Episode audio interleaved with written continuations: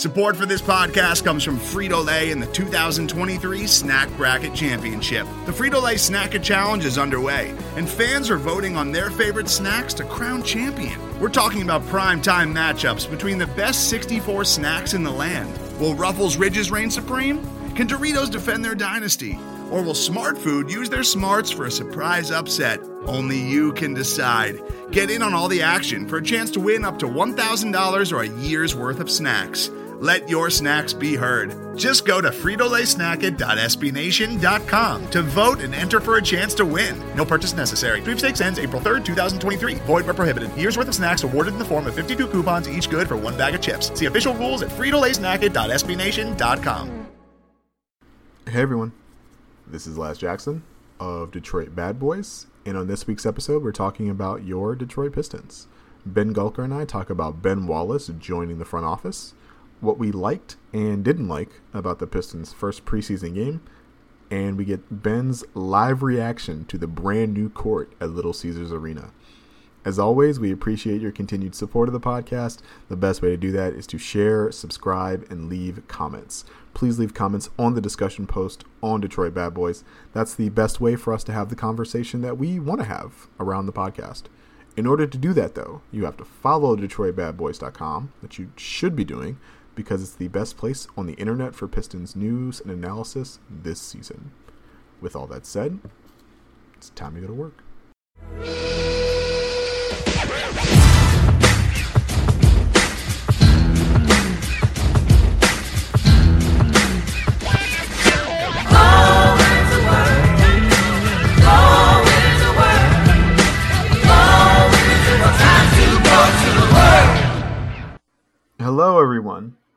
Welcome to the Detroit Bad Boys podcast. I am your host, Lazarus Jackson. Pleased, as always, to be joined by my usual co host, Ben Gulker. What's up, Ben?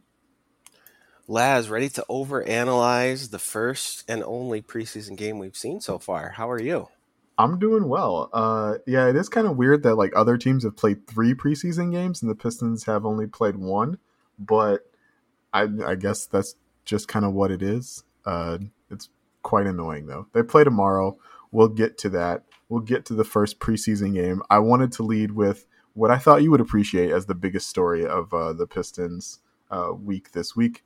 Ben Wallace is officially joining the Pistons front office. He was uh, formally announced to have a role in the front office as a basketball operations and team engagement advisor. The team announced earlier this week. So Ben, Ben Wallace is officially rejoining the the Pistons. What did you make of this? Well, that's awesome. I mean, the the title is interesting. It doesn't really tell us a whole lot about what he's doing, but uh, look, I mean, he represented the team at the lottery, and I don't know, kind of feels like face of the franchise kind of role. And uh, look, I like that. I like obviously everything Ben Wallace represented while he was a Piston. I love that he came back and ended his career as a player with the Detroit Pistons. So yeah, I mean, absolutely cool to have Ben Wallace around. Fan favorite, franchise favorite, uh, Hall of Famer makes a whole lot of sense. Yeah, team engagement advisor is like definitely a tell that like I, I don't know what his real title is. I don't know if they couldn't put like Isaiah Stewart mentor like in in his official title, right? Um, but like you mentioned, it is good to see that some of these guys uh, from the Pistons heyday are getting reintegrated back into the franchise, right? Uh, you know, Chauncey obviously cannot because he is the head coach of a different NBA team. Um, you know, and Tayshaun obviously cannot because he is part of the front office of a different NBA team. But it's good to see uh, you see like Isaiah Thomas more involved in team activities. You see, uh, you know, he was at you know the Hall of Fame ceremony with for for Ben Wallace earlier this offseason with a lot of the Pistons front office and a lot of current Pistons, right? Like Cade and Isaiah showed up for that. Um, you see, like that stuff matters, um, and I think that this is definitely like a when Troy Weaver talks about like having like good people around. Like Ben Wallace is an excellent person to have uh, around in your front office. Uh, absolutely. Um, Sorry, I'm thinking about like a conversation uh, Taylor Rooks had with Allen Iverson a couple weeks ago about how frustrated AI is that like the front office in Philly never reached out to make him, you know, like a Sixers brand ambassador or something, and never never wanted him to come in and like pick it, pick his brain about um, the current slate of like NBA guys and or help mentor some guys. And I just think it's like really useful to have not only like ex players, but like ex players with lasting legacies for your team uh, around to impart like knowledge on some of the younger dudes. And you know, the the guys that they draft may come and go, but like that knowledge stays in house. Like I think that's something that's really important. Yeah, and I like too. Um, you know, we talked about the title being pretty amorphous and ambiguous, but uh, one thing to think about is, you know, Joe Dumars obviously as a player and as a general manager, president of operations, and all that stuff, you know, has an amazing legacy. But on the other hand, you know, his time in Detroit ended in a way that makes it really difficult for the franchise to reconnect with him. Um, so I, I, kind of like the fact that this this title is ambiguous. It's not necessarily a role in, you know, it doesn't suggest decision making authority or anything like like that, right? It's just like let's mm-hmm. keep this knowledge and this experience internal to what we're trying to do and trying to build. But I, I also think that gives a little bit of a buffer between, you know, if this you know, if this roster doesn't work out five years from now or something like that, it's not like there's burned bridges and burned reputations, right? And I think the way that things ended with Joe Dumars are just super unfortunate in that regard. Um, and I expressed some of those similar concerns when Chauncey Billups was rumored, you know, to be associated with the Pistons and a handful of different roles. So, you know, I kind of like the way this is playing out with Ben Wallace. No, I agree. I agree. All right, Ben, on the court, or I guess on the bench, uh, in the first preseason game for the Pistons this season. We didn't see Cade Cunningham and we didn't see Killian Hayes, and obviously that was pretty frustrating. Um, Killian participated in the open practice this weekend, so I presume we will see him in the preseason like sometime this season. Uh, Cade did not participate in the open practice this weekend, and so now it's maybe there's maybe this is a little bit worse than they're leading us to believe. Maybe this is uh, maybe they're just being ultra ultra cautious with the guy who is the new face of the franchise. So Ben, do you think we see Cade play a preseason game? You know, I would love to see him play, but maybe not till the last one. Um, you know, Wico, I said I wouldn't be worried unless he misses time. This doesn't technically count as missed time, right? Because these games don't count. True. But at the same time, he didn't play, which is a little bit, a little bit bizarre, and so maybe a little bit concerning. Um, but yeah, let's let's hope for at least we could see him once. I it would be great to see him get some real NBA competition or as close as it gets to real before the real thing starts. So, you know, maybe we see him that that last regular season game, buy him as much time as possible to get rid of any lingering pain um, before the season opener. So today is the 10th. This podcast will release on the 11th. The last preseason game is October 15th. You think he'll be ready to go in five days? You know, who knows? I mean, they do have a, whole bunch.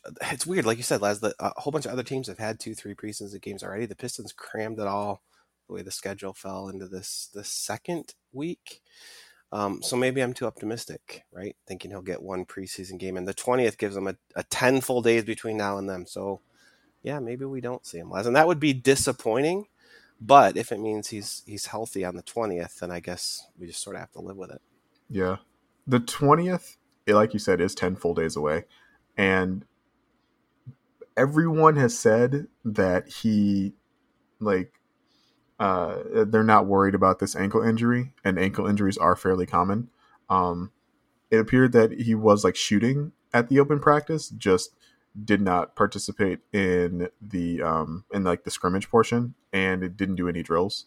So if if the ankle injury is what they're saying it is, like I, I, wouldn't be surprised to see him only play, like you said, the last preseason game on the fifteenth, or only, or the first time we see Cade is the first regular season game on the twentieth. But um, it is annoying as a, uh, consumer of the Pistons and a fan of the Pistons that we're uh, not getting more clarity about like when the next time we might see uh, Cade Cunningham actually is. Uh, but you know, not really a whole lot you can do about that. Um, to talk about some guys that we did see play though, Ben, Jerami Grant.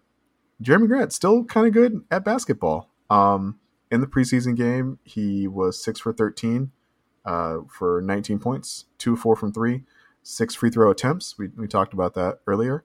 Um, had a lot of isolations uh, early in the third quarter, attacking San Antonio's small guards. I thought that was interesting. Um, what did you think of both the way Jerami Grant played and the way that the Pistons uh, decided to like deploy Jerami Grant in the first game of the preseason?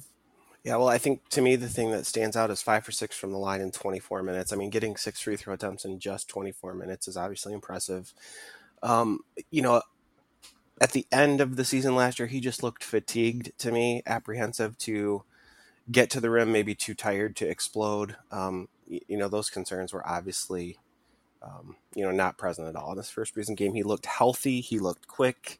Um, he looked great off the dribble, and you know, even looked looked good from deep. So I think, you know, his versatility as an offensive player really shined through and again, really encouraged to see him get six free throw attempts. You know, he talked about that in the press conference media day about building his body, absorbing contact, those kinds of things. He certainly was not at all timid in his first preseason game. 19 points in 24 minutes, efficient, uh, very productive. Very pleased with what I saw from from Jerami Grant's offense. I think um, like uh, we we saw a lot of kind of Jerami Grant fitting into the offense in the first half. I think that was when he made both of his three pointers, mm-hmm. both of which were of the catch and shoot variety. Um, I did like to see that, and you know, again, making things easier for Jerami Grant. Uh, um, we saw a little bit of the two man game with him and Kelly Olynyk. That seems like that'll be fun. Kelly Olynyk, we're going to talk about uh, in a little bit on the podcast. I assure everybody, but that was that was fun to see. And then uh, in the third quarter, it was nice to see him take advantage of the the matchup that the San Antonio was uh, presenting him, and I hope that that's something that uh, the Pistons can take advantage of when it presents itself, but don't necessarily feel like they have to lean on. Right? I didn't um, like as it was happening. I was making a note like, oh man, they're they're isolating Jerami on the left block a lot against Derrick White, and like it's working. But like I hope this isn't a thing that we see all the time uh, during the regular season. But it's you know maybe just a mismatch thing um, and it worked. So why why not go to it a couple times? So yeah, is relieving. It's good to see Jerami Grant still be good at basketball. Um, yeah, you know we didn't get to see him a lot um, this summer at the Olympics, right? And I, I wasn't at all concerned about that being about him or his health or anything. Uh, but it was just nice to see him looking spry and healthy and rested. And just you know, I think being able to have some other ball handlers who obviously we did not see in the first preseason game hopefully helps with some of that progressive fatigue because I, I, really do think that was a big part of why we saw some of those efficiency numbers dropping over the last 20 30 games that's a good point we hadn't seen that version of a healthier version of Jerami, since like february of this year and so like it's it's been a while since we've seen that guy um yeah so, and uh, another guy that we saw that was looking like a different type of player entirely mm-hmm. was Saddiq Bey. Uh, Saddiq Bey was 5 of 11 for 13 points in 24 minutes, only one of four from three, um, shot two free throws, but did a lot more with the ball in his hands. He had three assists in his 24 minutes. He, uh, shout out to Detroit Bad Boys user Crossside, purveyor of uh, mini spreadsheets uh, noted that Saddiq only had three assists 11 uh, times last year. So to see him uh, dish out three assists in the first preseason game was like definitely like very eye opening. Um, we saw Saddiq carve out space uh, with his upper body, just using his strength to, to bully guys in the half court. Ben, uh, what like did you like the more uh, versatile version of Saddiq Bey that we saw?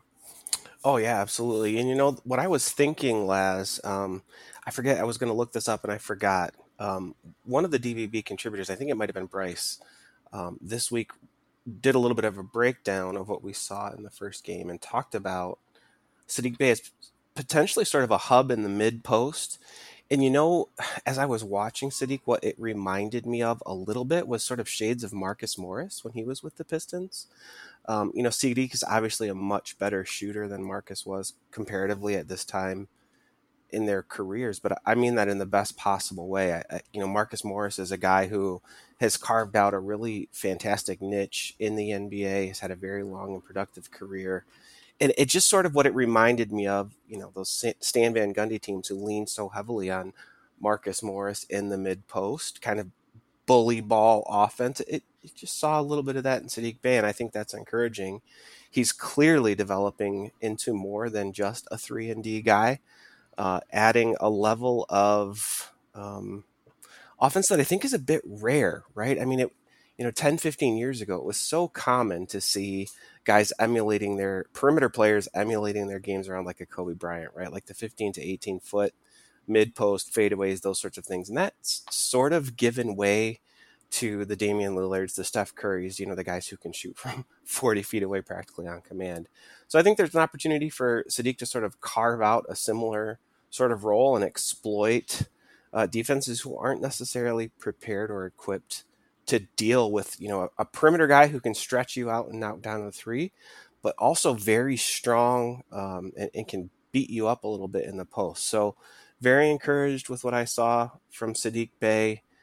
Looking forward to more of it because you know, look, I mean, think about when we get Killian and Cade back. If Saddiq also has the ability to initiate his own offense, you're talking about four out of your starting five who have that capacity.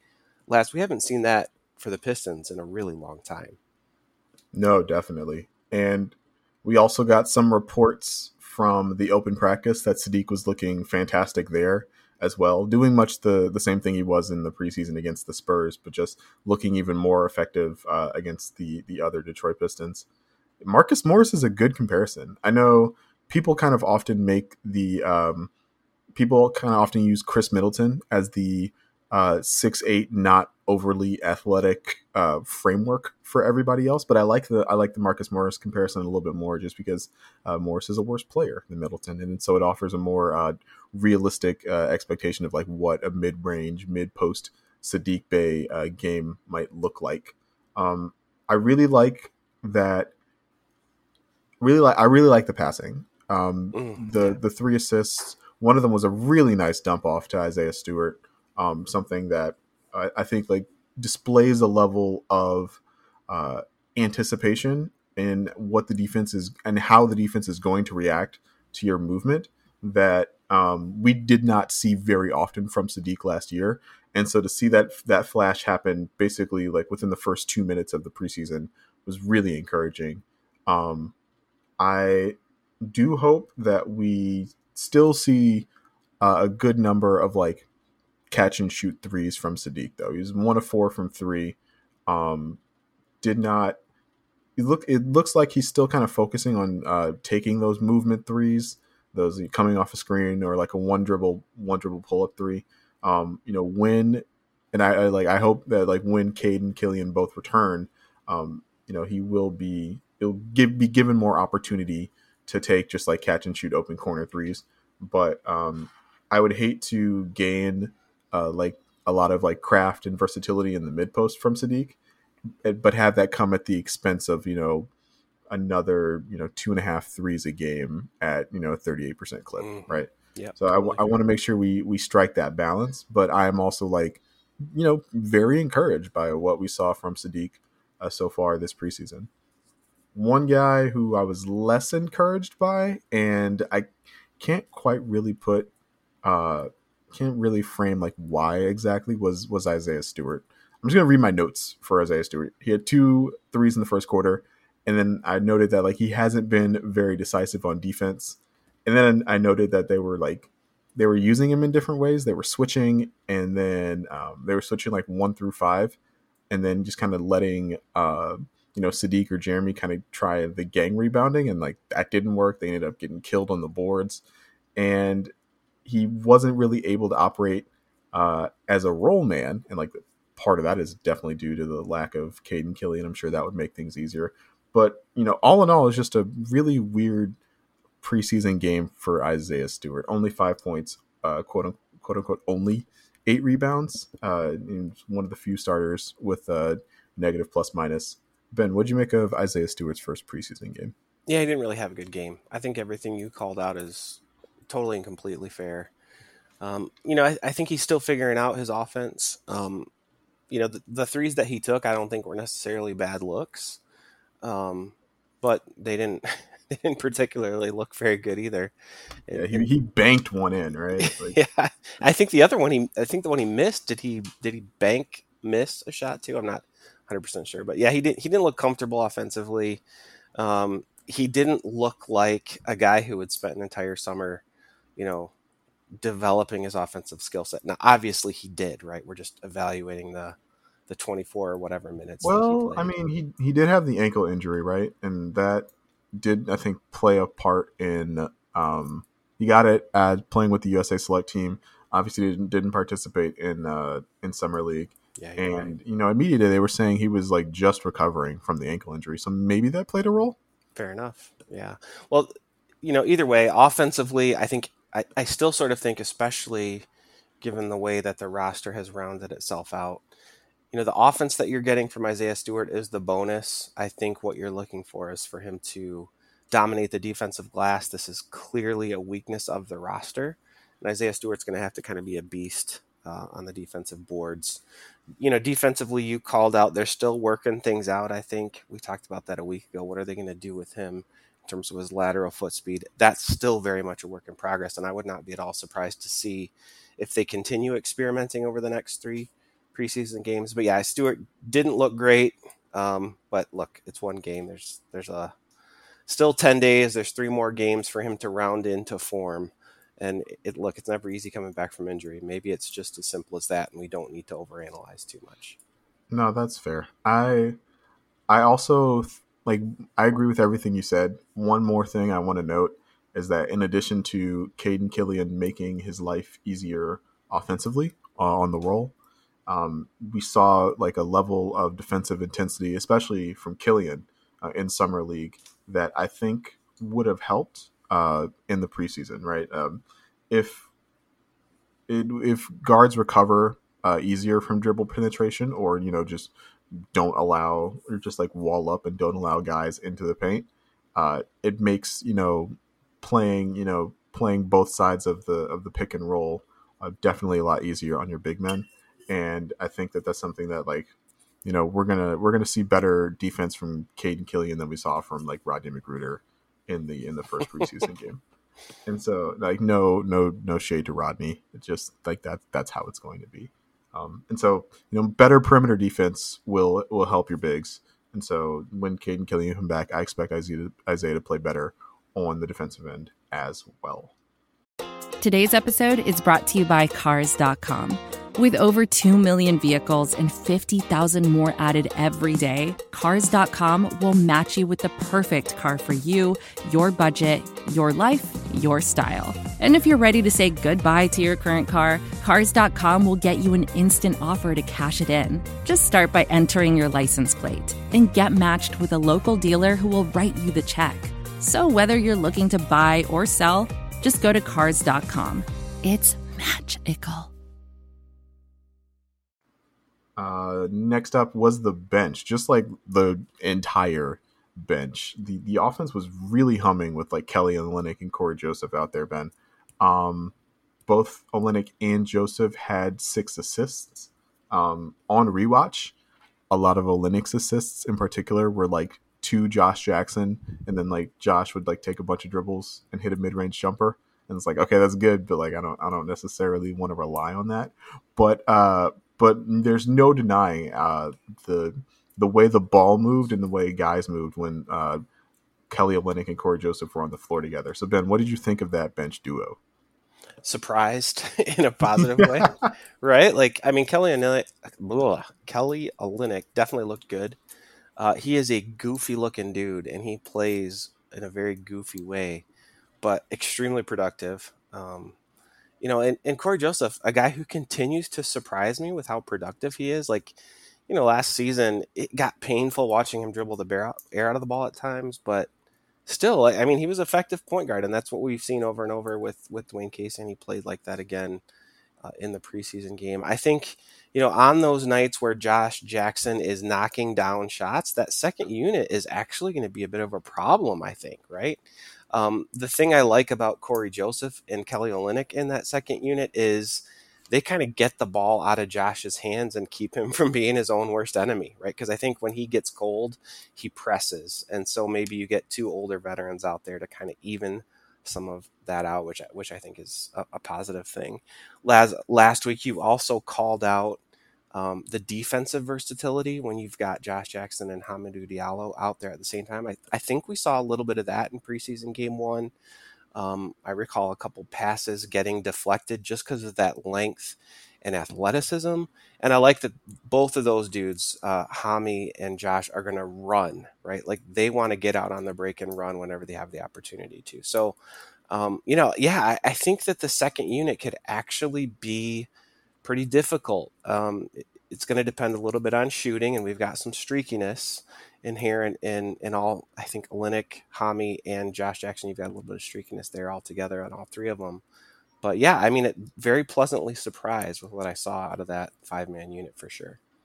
Yeah, I was uh, when when Josh is hitting shots like that, uh, his game is just like very aesthetically pleasing. Mm-hmm. Um, and Kelly Olynyk was much much better as just kind of a ball mover than I expected. I expected Kelly Olynyk to finish a lot more plays, and he did. Right, like he had well, he had like 18 points or something like that. Um, so he took a good amount of shots. But the the six assists, like I, I joked that like half of them are Josh Jackson like mid ranger shots, but um, the the way he moved the ball just kind of let me know that you know we might not expect him to average four assists like Mason Plumlee did, but um, the offense will definitely like be more smooth around Kelly Olynyk um, in in that bench lineup uh, than uh, than Plumlee. Um, the spacing was really apparent. Uh, I noted this on Twitter. It was um, there's a lot of there's it was very apparent that just like the middle of the paint was wide open if you could get to it uh, between you know Kelly setting high screens and uh, you know Trey Lyles spacing the floor from the wing and um, you know Josh Jackson uh, hitting shots so guys actually had to close out to him. It's like the only real non-shooting threat on the floor was Hamidou, who didn't have a particularly like great game offensively, but it he also like didn't let that uh, you know overtake what he was able to contribute defensively, and um, like didn't press too hard uh, either. I thought that was important to see out of him. I know he probably is a guy who wants a larger role, but um, to not press and just take what take what's being given when the when the bench is like you know humming as much as it does. You don't want to uh, throw things in, into whack uh, as part of the that unit. But yeah, I I don't know how I started talking about Hami, but yeah, Kelly Olynyk was really good. Is uh, good in all the ways that uh, it was explained that he would be good. So it shouldn't be surprising, but it was just like was just very noticeable. This was like, oh, this is this is like really gonna work. Um, and we also saw Kelly like integrated into the into a lineup next to the starters a little bit. Talked about the the partnership he had with Jerami Grant. Um, that was really cool. We did not see the Kelly Olynyk Isaiah Stewart lineup, um, and I will be curious to see if we see a little of that in the preseason, especially given that like you know with minute limits, um, it makes a lot more sense to play both of your centers together uh, when no one's going to play over 25 minutes. Um, and so I hope we we see that in the not too distant future. Uh, but yeah, it's just it was fun. It was fun in a way that I wasn't expecting. Right, like I like you was also very annoyed annoyed with Cory Joseph last year, and so to have him be the product of joy was just uh, was very surprising to me. Well, shout out to Trey Lyles. I mean, like, I feel like he was dedicating every three to Laz. He's like, "All right, I'm open. This one's for you, Laz. Back hit, it down." He hit three corner threes, and I was like, you know what? If he hits three out of four threes, like I'm gonna like him, right? He's not gonna do that every single game, but uh, that was that was also definitely noted.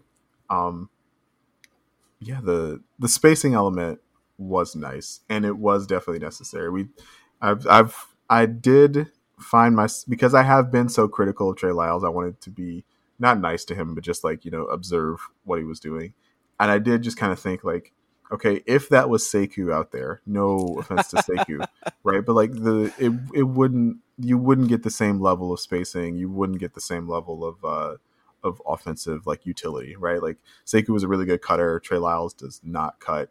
Um, but you know things with another non-shooter out there, things would be more gummed up for the bench unit, and it was just all the spacing was just amazing. So it was like, yeah, you, are not going to get that without the the stretch guy like Trey Lyles. And so like, yeah, good good on Trey, good on Trey. Um, what do you think of Saben Lee? Saben Lee started this game um, because again, no no Cade, no Killian, and uh, Dwane said that he wanted to preserve kind of that five man bench unit together.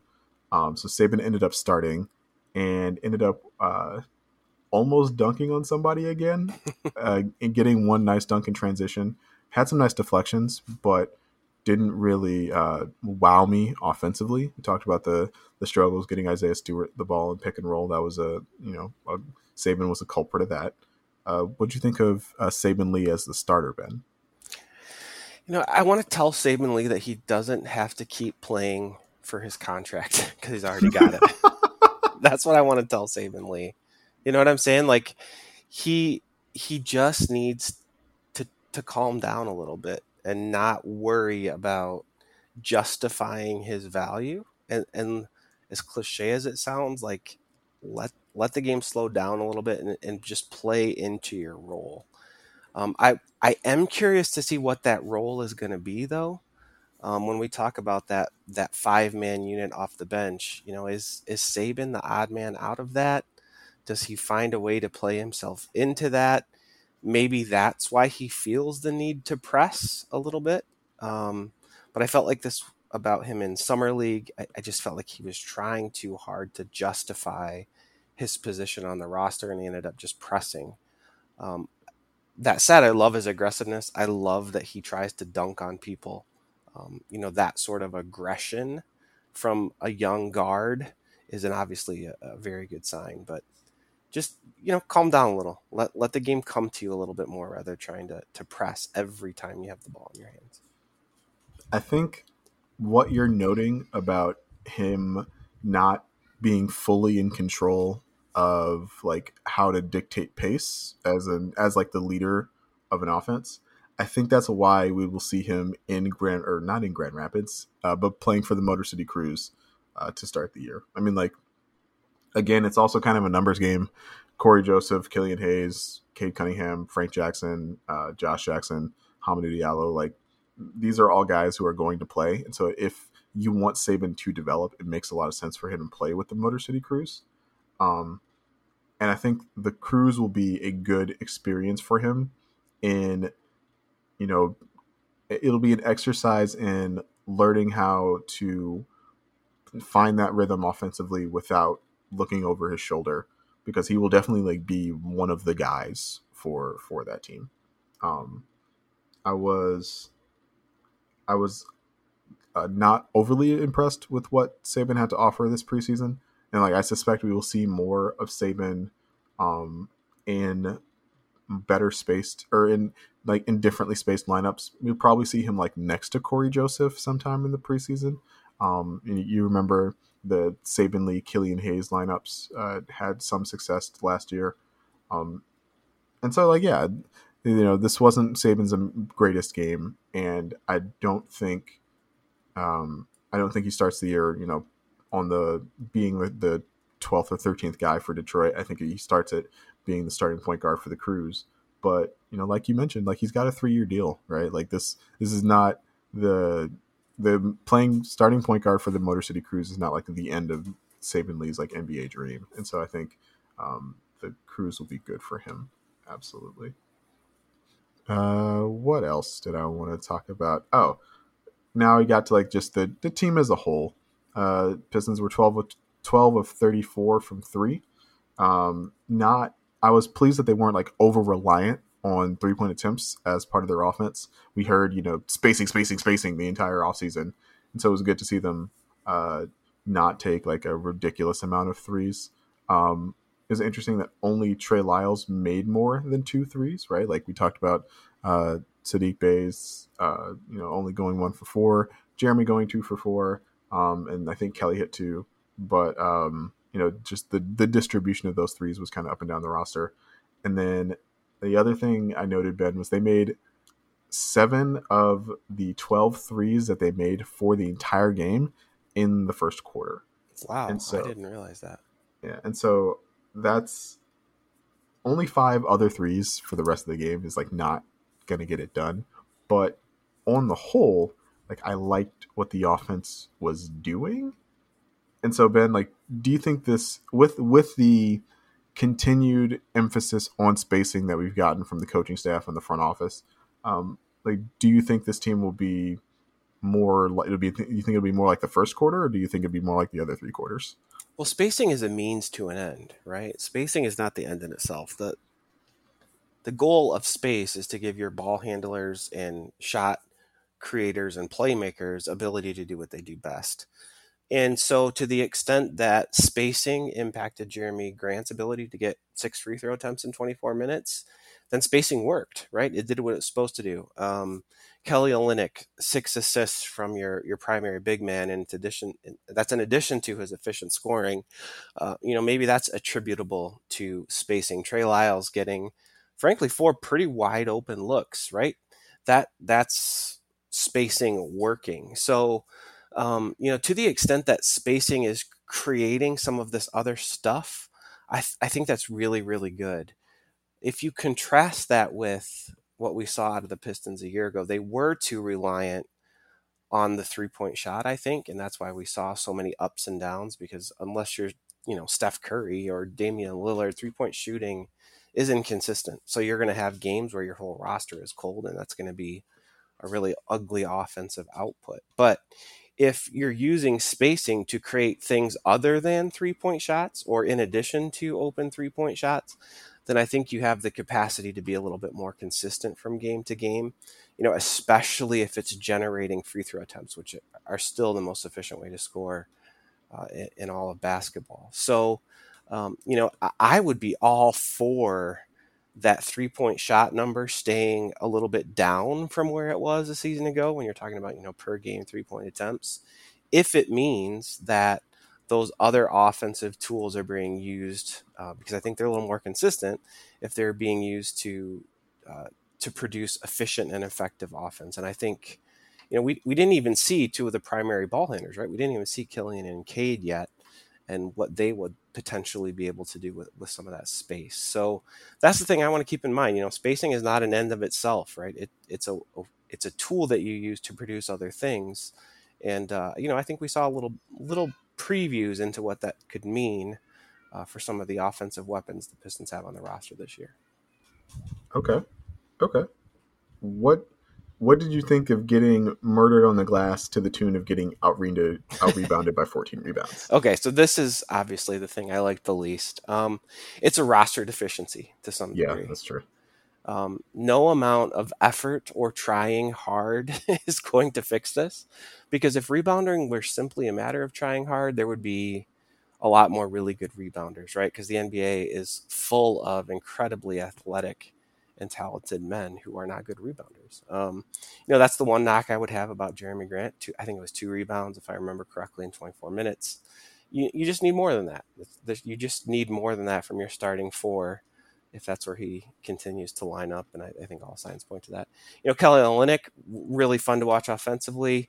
Not a fantastic rebounder. Um, and then, you know, look, the, Killian and Cade are going to help. I mean, Killian, that's one of the things he did really well a season ago, which was so impressive to me. He plays every part of the game, including the defensive glass, which is just a luxury to have in your point guard. So I think those two guys are going to help some. But uh, you know, defensive rebounding is part of defense. So you can play the perfect defensive set and fail to secure the defensive rebound, and it's all for nothing. Uh, and I think you know the Pistons just got straight up destroyed by a team that when you look at the Spurs roster, like I don't know, I don't look at that roster and think, wow, that's a great rebounding team, right? So mm-hmm. this is gonna be an ongoing concern potentially a bit of a limiting factor to how good they can be defensively because again, defensive rebounding not the most important not the most important part of defense, but if you don't rebound, um, you know you can undo a lot of the good things that you're doing otherwise defensively. So yeah, th- this is a problem. Uh, it's gonna be a weakness, and there's just you know the coaching staff can't solve this. This is a roster level problem, and I I, I think they're just going to have to do the best that they can, but probably expect to get out rebounded quite a bit this season. I liked the conspiracy theory uh, pushed by some members of the Detroit Bad Boys uh, message board that the roster deficiency on rebounding is a way to stealthily ensure that the Pistons lose a lot of games that they otherwise might not and uh, it's like secure a high draft pick that way. Um, that that tickled my fancy. I enjoyed that compar- conspiracy theory. Good job, guys. Um, it was it was definitely frustrating to me to like it's one thing to have a roster limitation, right? As a as a team who you know doesn't have an amazing rebounder on the team or in the starting lineup, say. It's another thing to see like uh, Isaiah Stewart switch out onto primary ball handlers, contest the shot, and then you are relying on uh, like Ryan McGruder and Saben Lee to box out and get gang rebounds that way. Like that that doesn't seem like like schematically that doesn't seem like it's going to work. And so I think if this team, you know, rebounding is a part of defense, like you said, if this team wants to be better uh, on a rebounding wise, they're going to have to keep that in mind when they draw up like their defensive schemes. Um, yes, it's it's also funny to me that like we've talked a lot about Troy Weaver kind of restoring this team, this team, um, you know, trying to emulate some of those uh, you know great Pistons teams. But uh, one thing all those Pistons teams could do is grab a rebound, and this team uh, can't do that. Uh, speaking of rebounding being a roster deficiency, when I brought up the fact that we would bring the rebounding up as a discussion point on the podcast, Ben, you know what you did? You replied.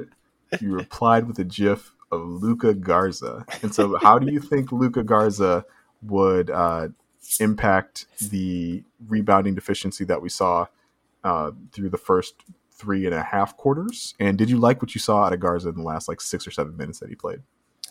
Oh, I'm I'm cheering. I am pulling for Luka Garza. Um, but I mean, I think the scouting reports are right. Um, he's got an uphill battle ahead of him.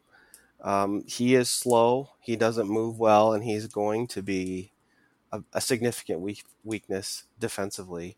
I don't think we necessarily saw the counterbalance of that, which is, you know, the hope that he can score efficiently in the post. We didn't necessarily see that in his limited time. So, you know, if he's going to make a difference for this team, it's going to be on the defensive glass. And if he's going to be able to stay on the floor, he's going to have to be able to produce offensively to make up for some of that um, weakness defensively. Now, to his credit, I think he did end up with two block shots, which I liked to see but also uh, you know he got dunked on once or twice too, which which just sort of highlighted the fact that he doesn't have the verticality or the lateral speed to stay in in front of even second third string NBA big men. So I'm still I'm still pulling for him. I want him to be successful. But look, I think the scouts are right. He's he's going to have to do some really serious work uh, defensively and able to just in order for a coach to be able to justify his minutes. No, yeah, that's a that's a great point. It was someone on the board said that he looked even slower in person, and I was like, I don't know how that is even possible. Like he he does not move very well laterally. There is uh, not a real need to belabor the point.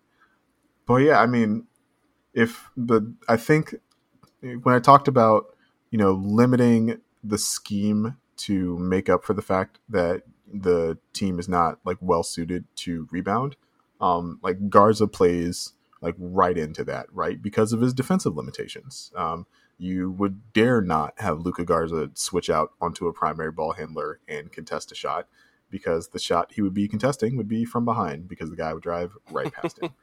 So I think that that should be kind of a lesson is to, um, you know, in that way, like they would keep the keep Garza in a deep drop um, just have him kind of protect the rim, have him do what he does best on that end. Um, I think that should be a lesson for the rest of the uh, defensive centers on the roster. Just keep them, give them, put them in position to succeed rather than uh, like ask them to do things they can't. And I understand like the need for growth and everything out of Stewart in particular, but um, it's going to be hard to grow uh, if you keep giving up offensive rebounds. I'll say. Uh, I think that's everyone that I really wanted to talk about in the preseason. Uh, was there anybody that I missed that you like really, really wanted to see? You like that like one Jamorko Pickett uh, pull up jumper, Ben? yeah, that was that was amazing. Amazing Yeah. pull up jumper. No, but I, what I do like, Laz, and I want to flag this. You had that. You pulled that quote from Cory Joseph about Team Canada. I think that's that's worth reading because that did not occur to me at all while we were watching the game in real time. That is a good point. The Pistons have three Canadians on the team, and in the three Canadians on the team in Cory Joseph, Kelly Olynyk, and Trey Lyles. And Cory Joseph said after the game, um, "We're all more experienced in the second unit because we've we've been playing for a while, and I have a lot of experience with Kelly and Trey playing with Team Canada. So I didn't I didn't realize that that kind of played a factor." but yeah, like we, we got three Canadians and they got the Canadian like mind meld thing going on uh, in the second unit. Um, yeah, I thought that was I thought that was interesting and fun. Yeah, and I think it's the first time I've ever actually thought about Team Canada's basketball ever. So that was that was interesting. they they are ascendant. They uh, didn't make the qualifiers this Olympics, but between uh, like Shai Gilgeous-Alexander and like Andrew Wiggins and Nickeil Alexander-Walker, like they uh, and RJ RJ Barrett. That's that's who I'm missing. Like Oh, they yeah, have they have a lot of uh, young upstart guys, and they expect to be a uh, world basketball power in the uh, not too distant future. So yeah, Team Canada is coming. Well, and shout out to a lot of our Canadian DBBers. I think the ascendance of Toronto under Kawhi Leonard sort of pulled some of those Pistons fans back up north, but I think they're coming back, given that Toronto's got a long way ahead of itself, and uh, Pistons just managed to pull Cade Cunningham. So, you know, welcome back, Canadian Detroit fans. We we you are part of the family, and we love to have you. Uh, we haven't talked about this, Ben. I'm a big fan of Toronto uh, this season. I like what Really? they're doing. Yeah, Interesting. Okay. I like I like the Precious Achiuwa pickup uh, in the Kyle Lowry trade. They really needed a center, and he could do a lot of different things. He really impressed me uh, playing for Team Nigeria in the uh, in the Olympic qualifiers.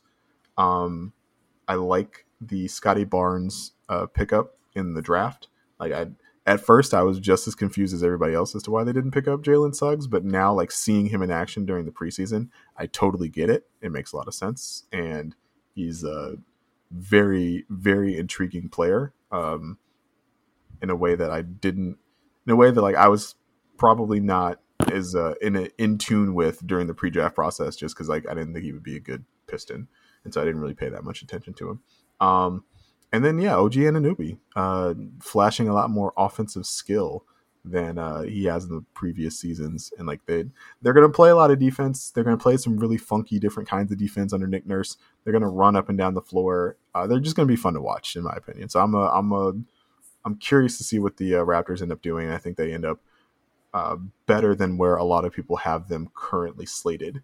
That said, I will still be annoyed when they fill up like three bands, uh, three buses full of fans, drive south, and invade Little Caesars Arena. That will not be fun. Oh, I didn't mention. Speaking of Little Caesars Arena, I didn't type this, but I meant to. What do you think of the new court, Ben? The blue, the blue trim on the baseline and around the uh, entirety of the court instead of the red.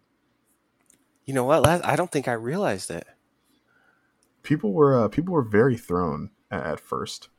I'm gonna go back and look because I don't think I I don't think it registered with me because I watched this um I watched the game on DVR so I I wasn't participating in the the conversation in real time. I'm gonna have to go back and look because yeah that boy yeah that is a diversion from what it's been for a long time so I'm gonna have to go check that out. Yeah. The I will note the same thing I noted earlier. Uh, I like the blue. It is different. It some people people people were divided. I like the fact that it uh, makes the Pistons look a little bit less like a team occupying a Red Wings arena, which is what they were. Oh, originally. interesting. Yeah. Yes, I'm a big fan of anything that's like I, I you know love and respect the Red Wings, but like you know I, if you share a building, like it, it, sh- it should feel distinctive. Oh so I- yeah, I see it. I see it now. I just pulled it up. You're right. That is jarring. yeah, Very different. yeah. How'd you not see that? I don't know. It just didn't register with me while I was watching it, but I see it. It is very clear and very jarring. At So, yep. okay, what are what are your initial thoughts then? Live, what are what are your initial thoughts? You know, okay, so I'm going to pull out something from my work life. I'm always very in tune to the color red because it can be very difficult for people who have um, any sort of reading or visual disability. It's something I learned a long time ago because I I screwed up and used red and kind of got my hand slapped rightfully for it. I doubt that that has anything to do with it. It's probably more about crafting an identity and a brand. Um, you know, I will say that probably by the end of this season, I won't care, but it it definitely feels weird. It definitely feels weird. You know what? It kind of reminds me of the first time I watched um, Brooklyn. I think it is. They have like when Oh, you watch a. Brooklyn game, the color of their court just is so disorienting at first. That's kind of what this reminds me of. It just doesn't fe- it feels wrong, but you don't. I didn't necessarily notice it until you pointed out. It feels wrong right now, but yeah, I, I think over time it ain't gonna matter. Yeah, everybody will get used to it eventually. Yeah, for sure. The Brooklyn call out is a good point too, because I think is their floor gray? Yeah, it's it's so strange, and I remember the first time I watched it, you know, in HD, and it was like, whoa, what is happening here? But then once your eyes get tuned into it, I think it actually looks really cool, and, and it's really mm-hmm. distinct, right? It's it's it's its own thing that sort of gives you like, okay, this is our court, right? Like you wouldn't mistake this for anyone else. So. No, that makes that makes a ton of sense. All right, Ben. The Pistons play Memphis on Monday, the Knicks on Wednesday, and the Sixers on Thursday. Is that I can't wait? Is that is that a back to back? Oh my god! No, they play the Knicks on. Uh, no, they play the Knicks on Wednesday, and the Sixers on Friday. Oof, I was about to say a preseason back to back. Come That's on, rough. guys, that is rough. Uh, what are you going to be looking out to see uh, with the final three preseason games? Well, will Ben Simmons be a Piston by Friday the 15th? I'm just kidding. uh, yeah. Um, look, does Cade Cunningham play or not? How does he look if he does play? Secondarily, same question for Killian Hayes. You know, other than that, you know, it's just about experimenting and seeing what some of these guys have. You know, keep doing what they did in game one, and honestly, I'll be happy. Just integrate Cade and Killian into that, and and uh, you know that, that's what everyone wants to see, and I'm right there with everyone else. There's one more name you didn't mention that I will bring up. Uh, Frank Jackson. Frank Jackson apparently Oh yeah, Frank. Yeah, crushed it at the open practice on Saturday, and so I will also be curious to see if uh, what what Frank Jackson has to offer in the preseason. Um, a guy who played a big role in, on this team last year, and there is a you know crunch of minutes at the wing position, and the bench unit we saw looked really good together and had a lot of chemistry. Um, and so, like, can can they integrate Frank Jackson into that without breaking something? Um, he actually makes that second unit a little scarier, right? Like, I mean, you get yeah, that second unit can be a problem, man. I'm telling you, it, it really could. Yeah, definitely. All right, Ben. Let the people know where they can find you, where they can find what uh what you've been up to. At BR Gulker on Twitter. Looking forward to uh, the season with all you guys. It's going to be a lot of fun, I think, regardless of wins and losses. No, I I agree wholeheartedly, and uh, we'll all get used to the court together. Mhm. Uh, you can do that. Uh, you can follow me on Twitter at LazChance. That's at L A Z C H A N C E. Thank you all for listening. Uh, this has been the Detroit Pad Boy. Oh, whoa, whoa, whoa! It's the preseason Laz. Doesn't count. Oh, we'll just rewind that real quick. Uh, this has been the Detroit Bad Boys podcast. Thank you for listening, and we will talk to you all next week. See ya.